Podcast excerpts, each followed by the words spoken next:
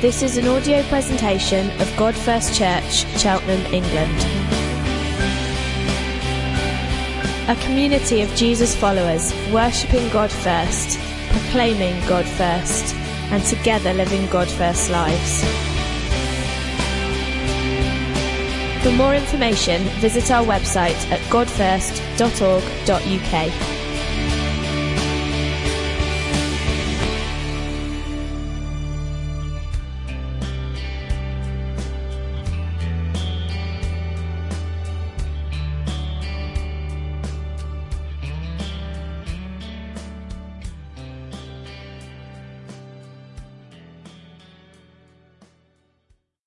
Let's go to work. Uh, I want to talk about who, the one who God chooses. And we need to bring you up to speed. We weren't here last week. We saw last week that Samuel, the book of Samuel starts with Samuel who hears the voice of God from being a very young child. And when the enemies of God come in, when the pressure comes in, uh, his, his first instinct, instinct is to pray and he trusts in the gospel of a sacrificed lamb. And we talked about how actually, how so often when pressure comes, we can, we can, that's not our first instinct. Our first instinct is to, to fix it ourselves and do it ourselves.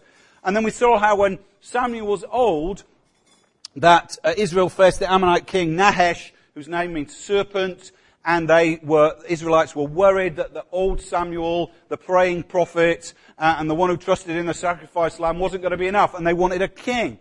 And they said we want to be a, a, a king to be like other nations, to be strong and fight our battles for us. And so they asked for a king. And obviously the, the king that ultimately God has got in mind is not, not the one we're going to talk about today. It's not Saul. It's not David. It's obviously Jesus is the one that uh, God's got in mind who's going to put a king on the throne.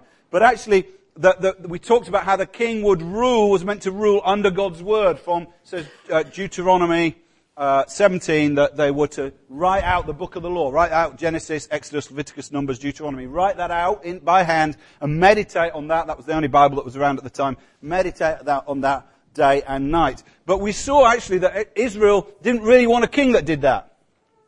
Israel wanted a king that was going to do the stuff for them, that was going to fight the battles for them, that rather than rule under God's word and, and be a king under God, it, it, they wanted a king who was going to be instead of God. And then we saw how they, they asked for a king and this, uh, the king's name, I don't know, Saul. It means they're one that's demanded. So they, uh, Samuel says, no, no, no, you need God to be your king. And they say, no. We demand a king. Give us a king. And interesting, the king's Saul. And uh, Saul is a tall, good-looking, handsome, athletic kind of guy. The obvious king candidate. The obvious one who, that, that you'd think that person would be a king. And we saw that actually Saul, even though he had all the outside appearance of a very successful king, inside he was full of insecurity, born of a low view of himself and a, a uh, without a high view of God. What we said is actually the aim of the exercise, security doesn't come from a high view of yourself. Thinking, I'm great, I've got it, I can do it, I can make it happen. That's called pride. Security comes from having a sober view of yourself and a high view of God. No, God can do it. He's the one. He's the great one. And that we see that Saul's got a, a, a, low view of himself. He's insecure. He struggles with issues. But actually his problem is he's got, he's got, he's God small as well. So sometimes you can meet people and they say, yeah, yeah, I'm, uh, I, I'm not good at this and got, not good at that and I'm not good at the other. And they think actually that they're being humble. But that, they may be actually just being self-focused where they should have been God-focused. Because if you're self-focused, you become defensive, people-pleasing, jealous, impatient, fearful, controlling, and basically proud. And that's what we've got with Saul. And so I finished halfway through. We kind of landed it halfway through. I just want to pick up three little points about Saul, and then we we're going to go to David. This is where we're going to go this morning. So I'm going to race through. So basic Saul's problem, he's got a low view of God. He's, Saul's got no gospel. Saul doubts that God is good, so he's full of fear. When the Philistines come in to kind of give, put pressure on, it says Saul was under the pomegranate tree. Oh, it's again, under the tree. We talked about being under the tree, ruling under the tree. Uh, it's a theme that you pick out through the Bible. But Saul's under the tree and he's, he's passive. He, he's fearful. It says the army were quaking and melting away. And his son actually, who, I don't know how old his son was, probably maybe late teens, early 20s, Jonathan, and his armor bearer say, come on, let's go and see what God will do. And they kind of set off, and, and we haven't time to preach into that. Uh, I've preached on it before, but they set off and they say, maybe God will act on our behalf. Who knows what God will do? And the two of them go up and attack this, ma- this camp of this massive army of the Philistines, and then God creates a, a chaos and a turmoil, and, and the Philistines run away.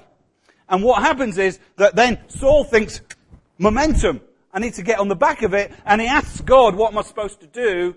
And, he do, and God doesn't answer him. It says in uh, Chronicles, he never ever sought God once in his life. He never ever spoke to God. He's asking, what shall I do? And so he thinks, well, I'll build an altar. I'll build an altar and that will, that will get God on my side. And uh, he tells the people to fast and he's going to kill his son for eating honey and it's just a bit of a disaster.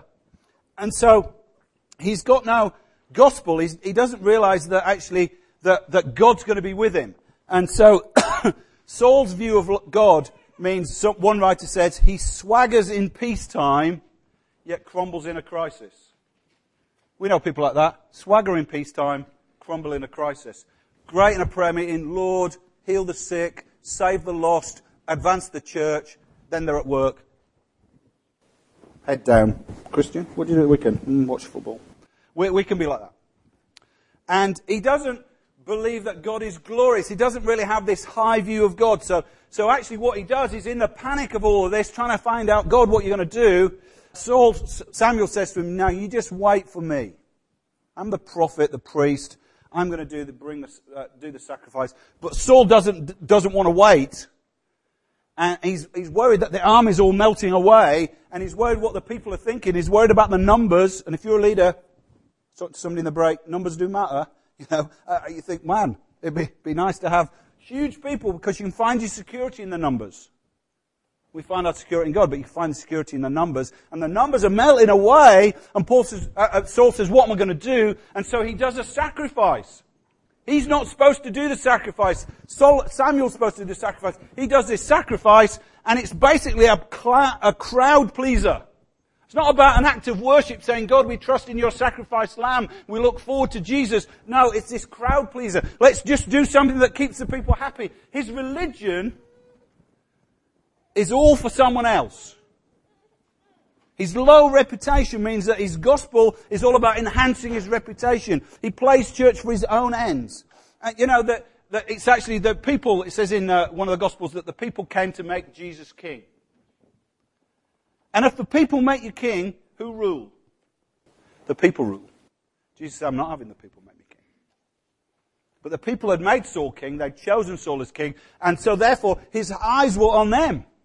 He didn't believe that God had made him king, the people had made him, so, so he does this sacrifice. He, he's got this idea that he's having to look elsewhere. Instead of saying, God, my, my affirmations from you, my confidence in you, his affirmations from the people. He looks elsewhere. Two more gospel things about uh, Paul. Saul's got no gospel.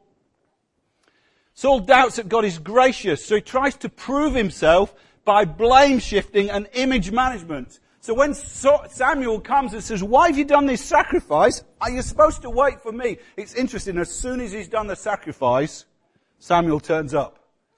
You know, it's almost like God's kind of, sometimes you think, why don't you turn up quicker, God?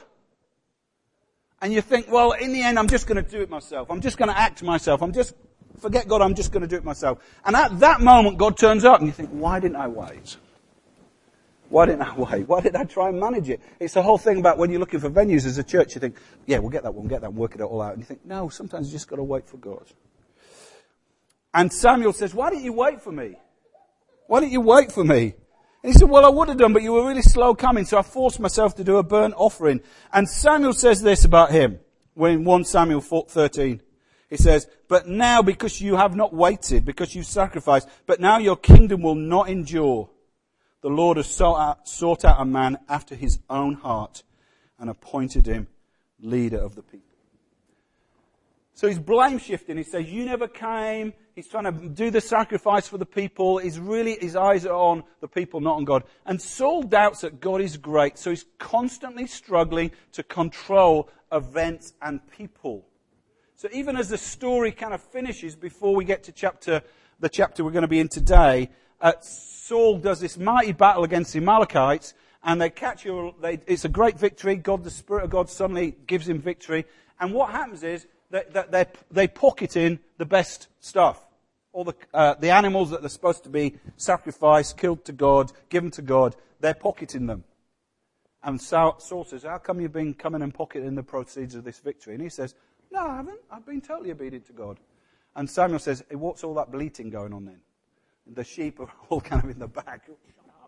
You know, and he's just been kind of, and then he says, he says to, um, he says to, uh, to him, well, okay, fine. Uh, I know I've sinned. I was afraid of the people. I know I've sinned. Um, but now would you, he this classic, the kind of last thing that Samuel does for him. He says, now Samuel, would you just come with me as I go down with the people so the people are going to still love me? It's classic, isn't it? It's like, he knows he's a sinner. He knows he's messed up, but he's more bothered about his image. And we can be like that. We can be like Saul, that actually, instead of when we think, God, I need to repent, sometimes there's a call to come forward or in your three, a chance to take your mask off and be real and in community be honest. And we say, oh, no. And we just, we're really in our hearts saying, God, don't expose me. I'd rather keep my sin and keep my image than deal with my sin and lose face. And he says, I've sinned, but honor me now before the elders of my people before Israel, come back and worship me. And Saul just, Samuel says it's done. God says, I regret I made Saul king at all. He's turned away from me and not walked away from me. But Saul's really there to show you what it's like if the person's like looks great on the outside, but the in, on the inside they're not full of God. That there's got no gospel. So, that's it. We race through that. Okay, let's pick up the story. It's 1 Samuel 16. I'm going to read, uh, and then we'll pray, and then we'll make some points about this perhaps familiar story. The Lord said to Samuel, How long are you going to mourn for Saul? Samuel feels bad. He's thinking, oh man, God's rejected him. I wish I'd never anointed him. God's rejected him. He's, he's mourning. Oh, just made a stupid mistake. He says, Come on, how long are you going to mourn for Saul since I've rejected him as king over Israel? Fill the, your horn with oil and be on your way. I'm sending you to Jesse of Bethlehem. I have chosen one of his sons to be king. I think it's 15 years between chapter 15 and chapter 16. 15 years Saul, uh, Samuel saying, God, when are you going to do something? But Samuel said, How can I go? If Saul hears about it, obviously there's no vacancy for a king. How, if Saul hears about it, he will kill me. The Lord said, Take a heifer, take a cow with you, and say, I have come to sacrifice the Lord. Invite Jesse to the sacrifice, and he'll show you what to do. You are to anoint the one I indicate. Interestingly, the people chose last time, God's definitely choosing this time. You're going to do the one I choose. Samuel did what the Lord said. When he arrived at Bethlehem, the elders of the town trembled when they meet him. It's really interesting, isn't it? You, um, if somebody kind of spiritual kind of comes, or somebody with authority, or if you're at work and your boss says, "Could you just come and come and see me in the office?" your immediate reaction is, "What have I done?" I think they're the same. Samuel's coming. What have we done? Man, I'm in trouble. so yes, they think, man, I'm in trouble. When you arrive at Bethlehem, the elders of the town trembled when they met him. They asked him, Do you come in peace? Samuel replied, Yes, in peace, in shalom. I have come to sacrifice to the Lord. Now consecrate yourself and come and sacrifice with me. They consecrated Jesse and his sons and invited them to sacrifice.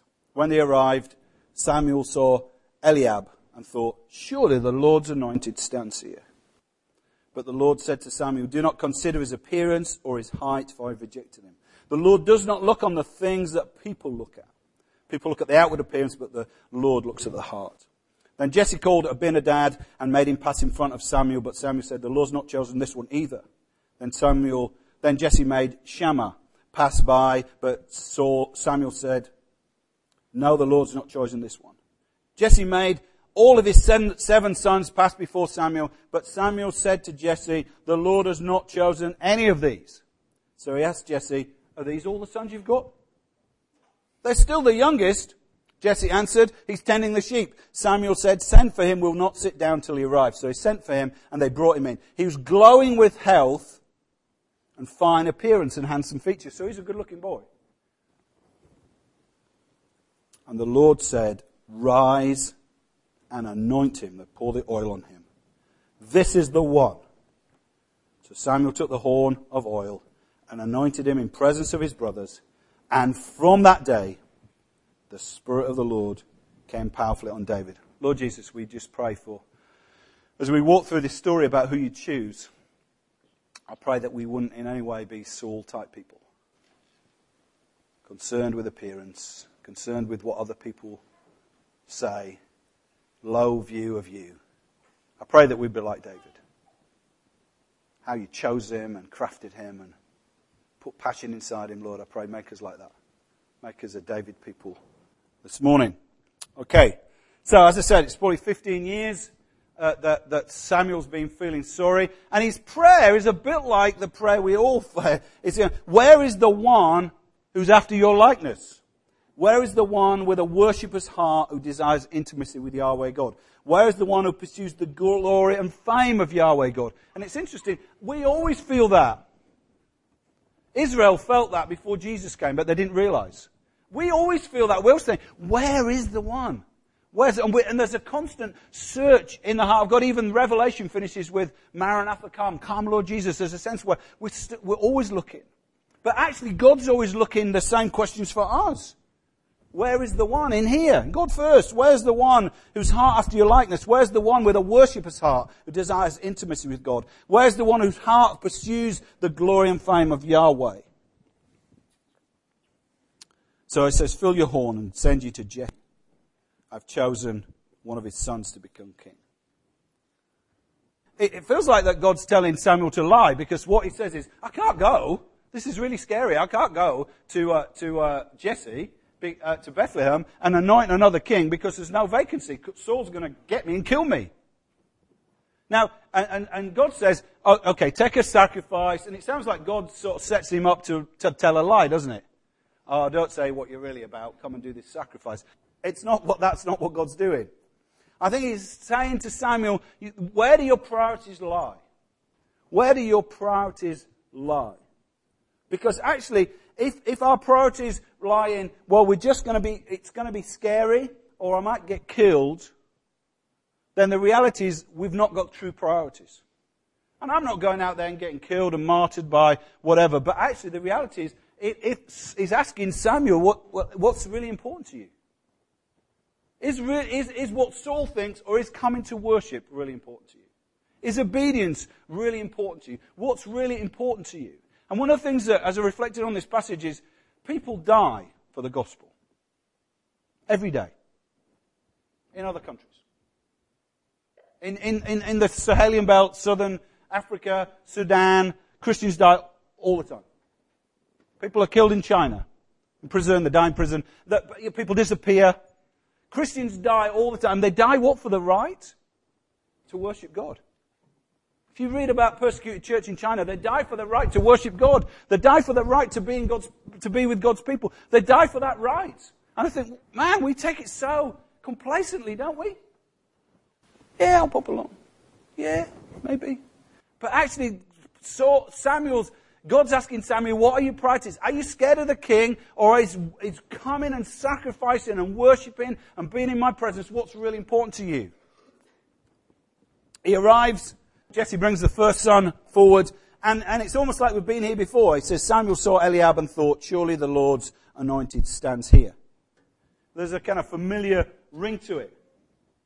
It says, uh, but the Lord said to Samuel, do not consider his appearance because I've rejected him. Now it's interesting what I think Samuel's thinking, well, Saul was a fit, strong, athletic kind of guy, but he was flawed in his heart.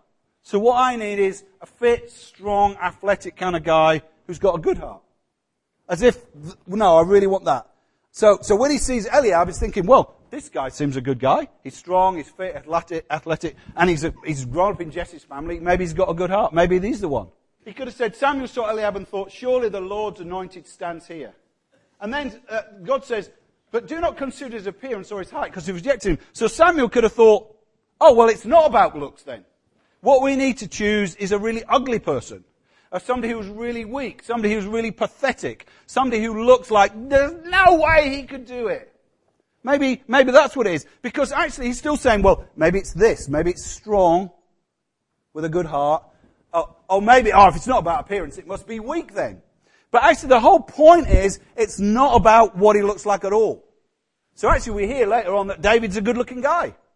But he's not chosen because he's good looking. Fillmore in his commentary says, we might assume that Samuel is looking for someone stronger than Saul, but without his insecurities. Alternatively, we might assume that uh, someone weaker than Saul, someone has more cause uh, than the tall, good-looking Saul to trust God. But God says it's not about appearances at all. Now that is really interesting, isn't it? Is there a slide there about appearances? Okay. It's a little test for you ladies. I hope it's just, a, I hope it's just the ladies. Which of these do you choose? Do you like the guy, on the one on the left, who's a uh, pretty suave, isn't he? pretty cool. Pretty together. Yeah? Or, I, I, shouldn't have chosen him, should I? But, you know, I, I typed in ugly man and he came up. So those of you think, oh, what a shame. But, yeah, yeah, mine, I didn't come up. Guys, I didn't come up. I came up on this side. I typed good looking man and I was there on the first page. but it's interesting. I had a phone call this week from somebody who's um, he, he, he's on the staff of a, a, large church in Surrey, and he was talking to me about being involved in the ministry team uh, at the festival summer in the summer West Point. And he talked to me. He sounded competent, clever, well thought through. I'm thinking, man, you should be leading this team, not me. You know, he said, oh, I've written, I've done quite a lot of work on kind of prayer ministry and, you know, been involved in kind of demonic expulsion and healing the sick. And I'm thinking, whoa, you're amazing. That's pretty good. And then I, he says, oh, well, let's meet. And I'm at a thing next week. He said, let's meet. So I, he said, uh, I said, well, I, sorry, David, I don't know what you look like. He said, oh, I know what you look like. So immediately I thought, hmm, he knows what I look like. He knows who I am. I, am obviously mini famous. And I said, David, I, I don't know what you look like. So he said, I'm the fat, hairy guy that looks like And I thought, surely not. Surely you're this highly intelligent, competent, anointed person. And, and I, for a moment I thought, he can't possibly lead the team. and I thought, how stupid. But that's, be honest, we do it. We do it. We judge by appearances. We judge by appearances. People come into this church and they go, not many here. Can't be very good. You don't have your own building, can't be very good. Guys, you know, a bit old, grey, whatever. I don't know. People make their judgments, don't they? The worship band, only two in the worship band. Where's the rock and roll light show? Whatever. So people make their judgments on appearances, and we do it all the time. Church in Manchester, lots of single people, lots of single guys and girls. They made judgments based on. So what they'd say if this was a girl, I mean, you can flip it over. If it's, let's pretend he's a good-looking girl, good-looking not so good looking girl. You could say, oh, well, I really feel God's calling me to, um, to go out with this girl here. You know, she's attractive, all the bumps are in the right places, she's looking great. Um, and I did see her with a Bible once. I did see her with a Bible. Yeah, I'm not digging a hole, I just know. That's what people say to me. They just say that. They could, honestly, you, you do it. You can, there's brilliant, brilliant women, brilliant women who on the outside don't look great. And guess what? They struggle to find a guy. And there's women who look great on the outside and actually they're all messed up on the inside and the guys are queuing up. And if you're telling me that I'm stepping over the line, you're not telling the truth to yourself. Because that's what it's like. And then, and we think, oh, I, I can't possibly date this person. She's a great spiritual woman of God. She loves Jesus. She's got God's heart. Ah, but what is it about? Well, I just don't fancy her. And we're kidding ourselves. We look on the outside. But God says, no, no, no. It's not about you gotta marry someone ugly to prove you're spiritual. I must admit, I went out with a girl who wasn't very attractive when I first kind of encountered God because I thought, I've got to prove that it doesn't matter to me. I didn't tell her that's why I went out with her. She was lovely on the inside. But I thought, Howard, you're so shallow. The next girl I went, the next girl I went out with was a highly good looking kind of girl, messed up. And I'm thinking, you know, man, I've just come out of a messed up kind of walk with God where I lost it because of a beautiful girl. And I go back there again and think, whoa! So now, I've got both. She's out on kids work. But, but it's funny. What I'm trying to say is, we judge by appearances. You, you get that. It works in relationships. American presidents all are tall. They are. No short, fat guy has ever been American president since the camera's been invented. Why? You're thinking I'm really having a go. No, that's true. They won't vote. They will not vote for them. John McCain is going to struggle even if you agree or disagree with him. I don't agree with him because he's a bit too right wing for me. But the fact is, he's never going to make president because he's a bit too short and stubby. He is. Where's Barack Obama? Has got that. I mean, he's a great speaker and he's left of centre, so I like him. But you know, he's got that kind of whoa, hasn't he? Gravitas. And we look on the outside. How do we evaluate people? 1.2 billion, 1.2 billion is spent on cosmetics in this country every year. That's a huge amount. People starve. People cut, services are being cut. You know, people's benefits are being cut. People are struggling. Whatever you feel about that, you know, the fact is that people poor in this country. The inequality gaps are bigger than it ever was. 1.2 billion on cosmetics. We are obsessed with the outside. And you know why we are? Because we're scared of what's inside. It's if you look in a mirror, which you do when you shave, I think shaving, I mean, Jotham's not shaved for a while now. He's not, he's, that beard is about 18 months without shaving. So if you think, man, how incredibly virile he is. I've never been able to grow a beard. yes, sorry. Where are we talking about? Yes. Um, and, and if you look, when you shave, it's funny, you look in the mirror and you, you look at yourself. Ladies, I'm sure you look in the mirrors and look at yourself at different moments. What do you think about yourself? Do you feel I'm attractive? I'm competent? I'm good looking. Therefore, people should love me. I know, being a school teacher, that the attractive, competent guys and girls expect the world to love them. They expect God to love them. And the not so confident and the not so attractive uh, guys and girls, the, the not so clever guys and girls expect the world to hate them. and actually, I think it's hard to be good looking because people judge you always by the outside. And it's hard not to be good looking because people always judge by the outside. C.S. Lewis said, but if you look inside yourself, it's really scary. He wrote this. When I examined my heart with a seriously practical intent, in other words, he looked in the mirror of his heart, what I found there appalled me. I'm a zoo of lusts. I love his writing. A bedlam of ambition. Bedlam, bedlam, bedlam, bedlam. A nursery of fears. Just in case you didn't know what bedlam meant, yeah? That was why I did that. It's like when you come to the Kellett's household and it's noisy and chaotic and that's bedlam. Alright? A nursery of fears. Where it's a kind of nice ground where fears grow. A harem of fondled hatreds Ooh, he writes it so well. He said, inside, that's what I'm like. And so what happens is, Samuel gets one after another after another, and God says, no, I've rejected him. No, I've rejected him. No, I've rejected him. No, I've rejected him. If we brought you one after another, start with Matt White. Nice beard, Matt. Start up with Matt White. and you say, whoa, has God chosen this one or not? You'd say yes, but you'd say no. But actually, the bottom line is, you'd all know that you're not good enough. You don't know that I could stand here and look good, but in this inside, I'm just like C.S. Lewis. I, am that kind of person on the inside. Uh, there's no one qualified. So when no one makes the cut, seven sons come and no one makes the cut, that is hardly surprising. Because what's he looking for? Somebody after God's heart. Nobody makes the cut.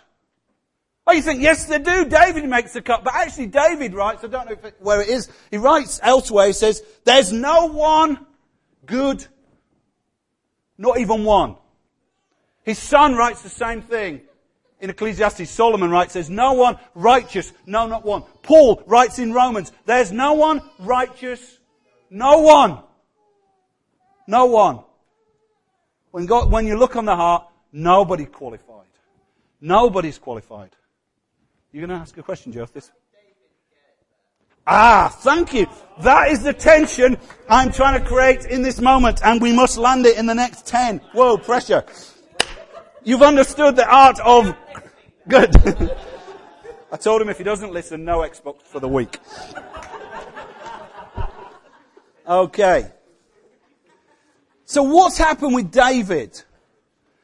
There's something about David. David's forgotten. He's ignored. He's insignificant. He's the youngest. The eldest have, have almost assumed their life has been a life of honor, a life of comfort, a life of, of being deferred to. But David is just, does the most menial of jobs. He's the shepherd out there. But actually, that's not why God chose him. Actually, there's something in David that says it's not about him at all. It says this. Psalm 22, great psalm. Talking about Jesus, but talking about David, it says, You brought me safely from my mother's womb and led me to trust you at my mother's breast. I was thrust into your arms at birth. You have been my God from the moment I was born. Now, in one sense, you could say that's because Dave, God chose David when he was a tiny little baby. You know, we've got a stack of babies around Rose. You know, God chose Rose when she's a tiny baby. And you think, yeah, that's great. But actually, what he's doing, he's drawing it back even further. And saying, before I was even born, you chose me. That's what I believe that. Otherwise, you're based on your performance, your appearance, whether you can do it. God chose me before I was even born. Paul's, David's articulating there's a sense where he knows I'm not good. But he's also articulating that sense that I've been chosen by God. And actually, that is true for all of us. Oh man, I'm a mess up. People knew what I was like inside. Whoa. You know, you, just don't, I go and hide of people, you, know, whatever, you know, the insecurity of all the t- stuff that goes on. I can do Saul really well, you know that. But, but, but the bottom line is, it's not because of that. Paul puts it like this in Ephesians, praise. Oh, hallelujah. Praise to the God and Father of our Lord Jesus Christ, who chose us in Jesus before the creation of the world to be holy and blameless in sight. But I'm not holy and blameless. But He is. Jesus is holy and blameless and we're in Him. In love, He predestined us to be adopted as His sons through Jesus Christ in accordance with who? God's pleasure and will. Thank you. You just did it because you want to do it. He chose David because he wanted to. Because he wanted to. Because he wanted to. You think that's not fair? But actually, it's not that it just chose David, it shows that all of us. But actually, when God chooses a person, you need to cooperate with what's going on. I'll land it now. I am landing. You've got to cooperate with what, what, what, God wants to do with you. So the first thing that God teaches is by giving David the, the worst situation. In our world, we think, if I've got the best situation, if my life is in the right shape, if everything's, if all my ducks in a row, whatever that means, you know, that, that if everything's looking good, then that means God's favour's on me. David is disregarded. In fact, when he comes, we'll see next week when he, David and Goliath, when he comes to fight Goliath, his brother, his eldest brother says, just get lost. Go back to the stupid sheep. Few, and not many of them. That when David fights Goliath, he says, well, what qualifies you? He says, well, when, when a lion and a bear came, man, I was there.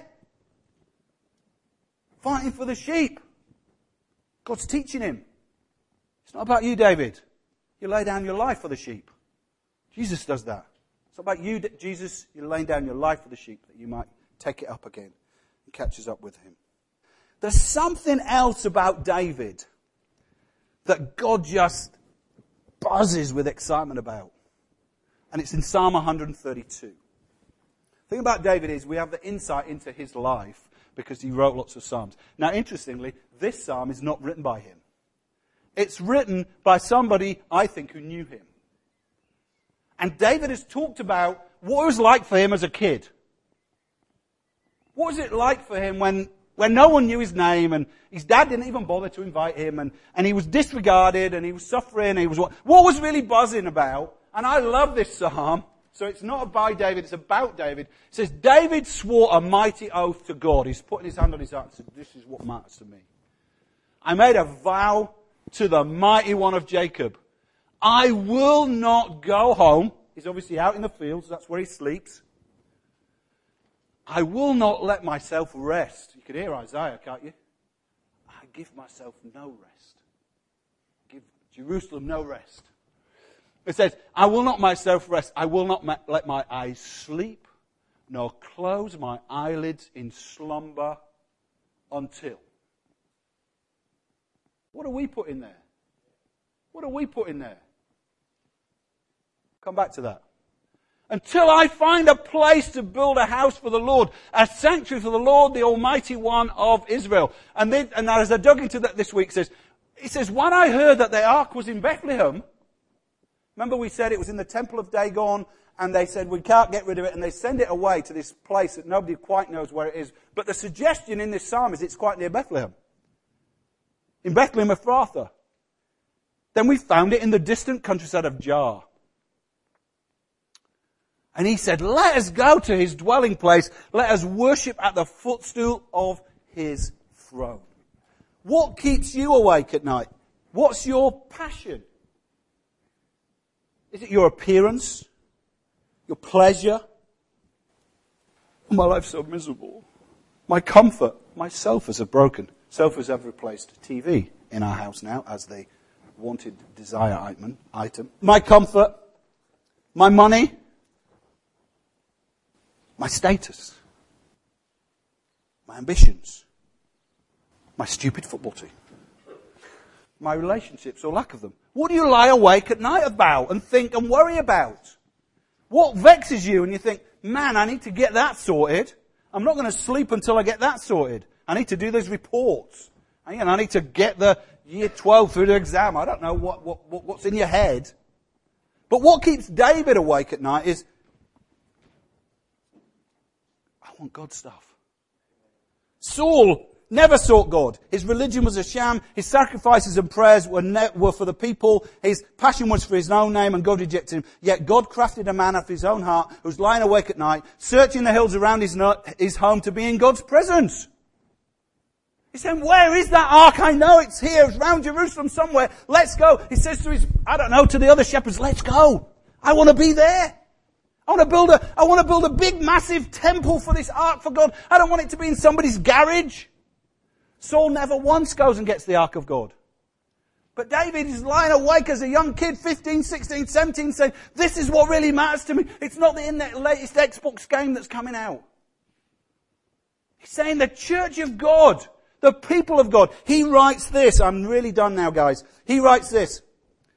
Psalm 69. D- David says, zeal for your house eats me up.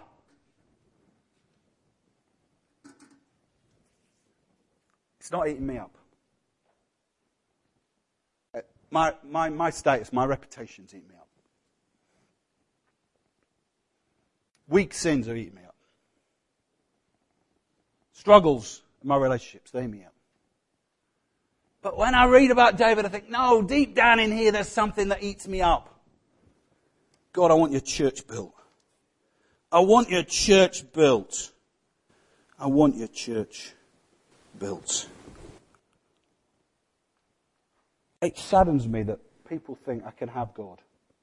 I can be after God's heart and not care about his church. It says about Jesus, doesn't it? What does it say? Zeal for your house burns me up. Jesus went to the cross to build a temple. Prayed it this morning. It fitted with the song, and I didn't, you know. But, but, but Jesus prayed that Jesus laid down his life for his church. It says Jesus loved the church and gave himself for it. He, he, he, the, the building the church was Jesus' passion. I'm going to build my church. And it's burned him up. Burned him up. And God loved him for it. And God loved David for it. Samuel took the horn of oil and anointed him in the presence of his brothers. And from that day, the Spirit of the Lord came powerfully on David. Pentecost, isn't it? Pentecost is not just about you just get some like download of power to play with. God looks at our hearts and just wants that passion and he's, he's kindling it. In fact, that Simon Ponsonby spoke last night at, at the racecourse from Romans 12, 11. It says, never be lacking in zeal, but in the spirit, on fire, serving the Lord. That's David. Now David's gonna, we're gonna find David messes up. Worse than Saul in many ways. But there was this was the root of him that God put in him. I am passionate for you. And God filled him with his spirit. Why do you stand with me, people? Spirit of God, we pray that you'd come and take your anointing oil and anoint us. As I was praying in the week, I just felt, and I said it at the prayer meeting, that I feel like God first, it's as individuals, but also as a community. God's about to bring us and stand us in the midst of our brothers. The other churches that we love and that we've got relationship and that we cheer on. And it's not that God's rejected them, that's not what I'm saying. But I think God's asking us the what's in your heart question.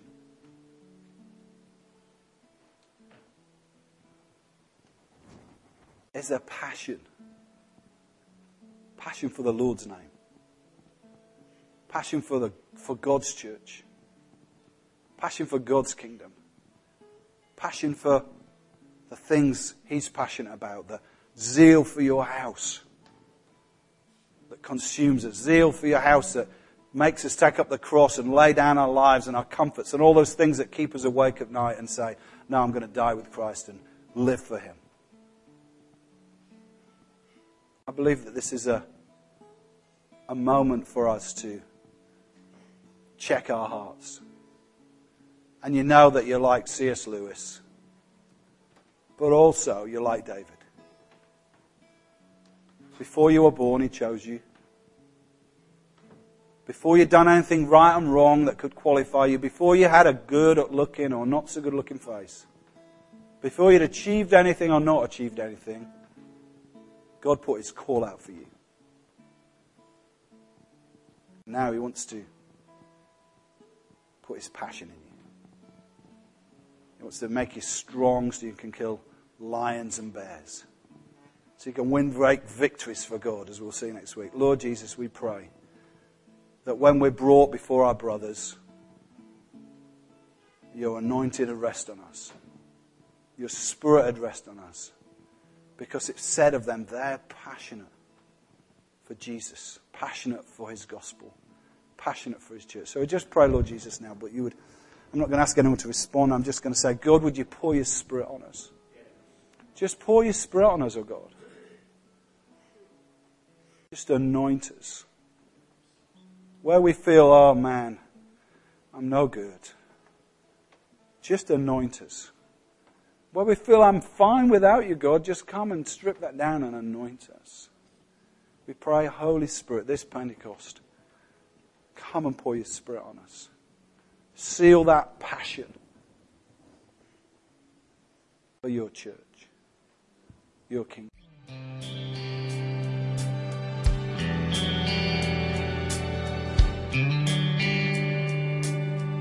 For more information, visit our website at godfirst.org.uk.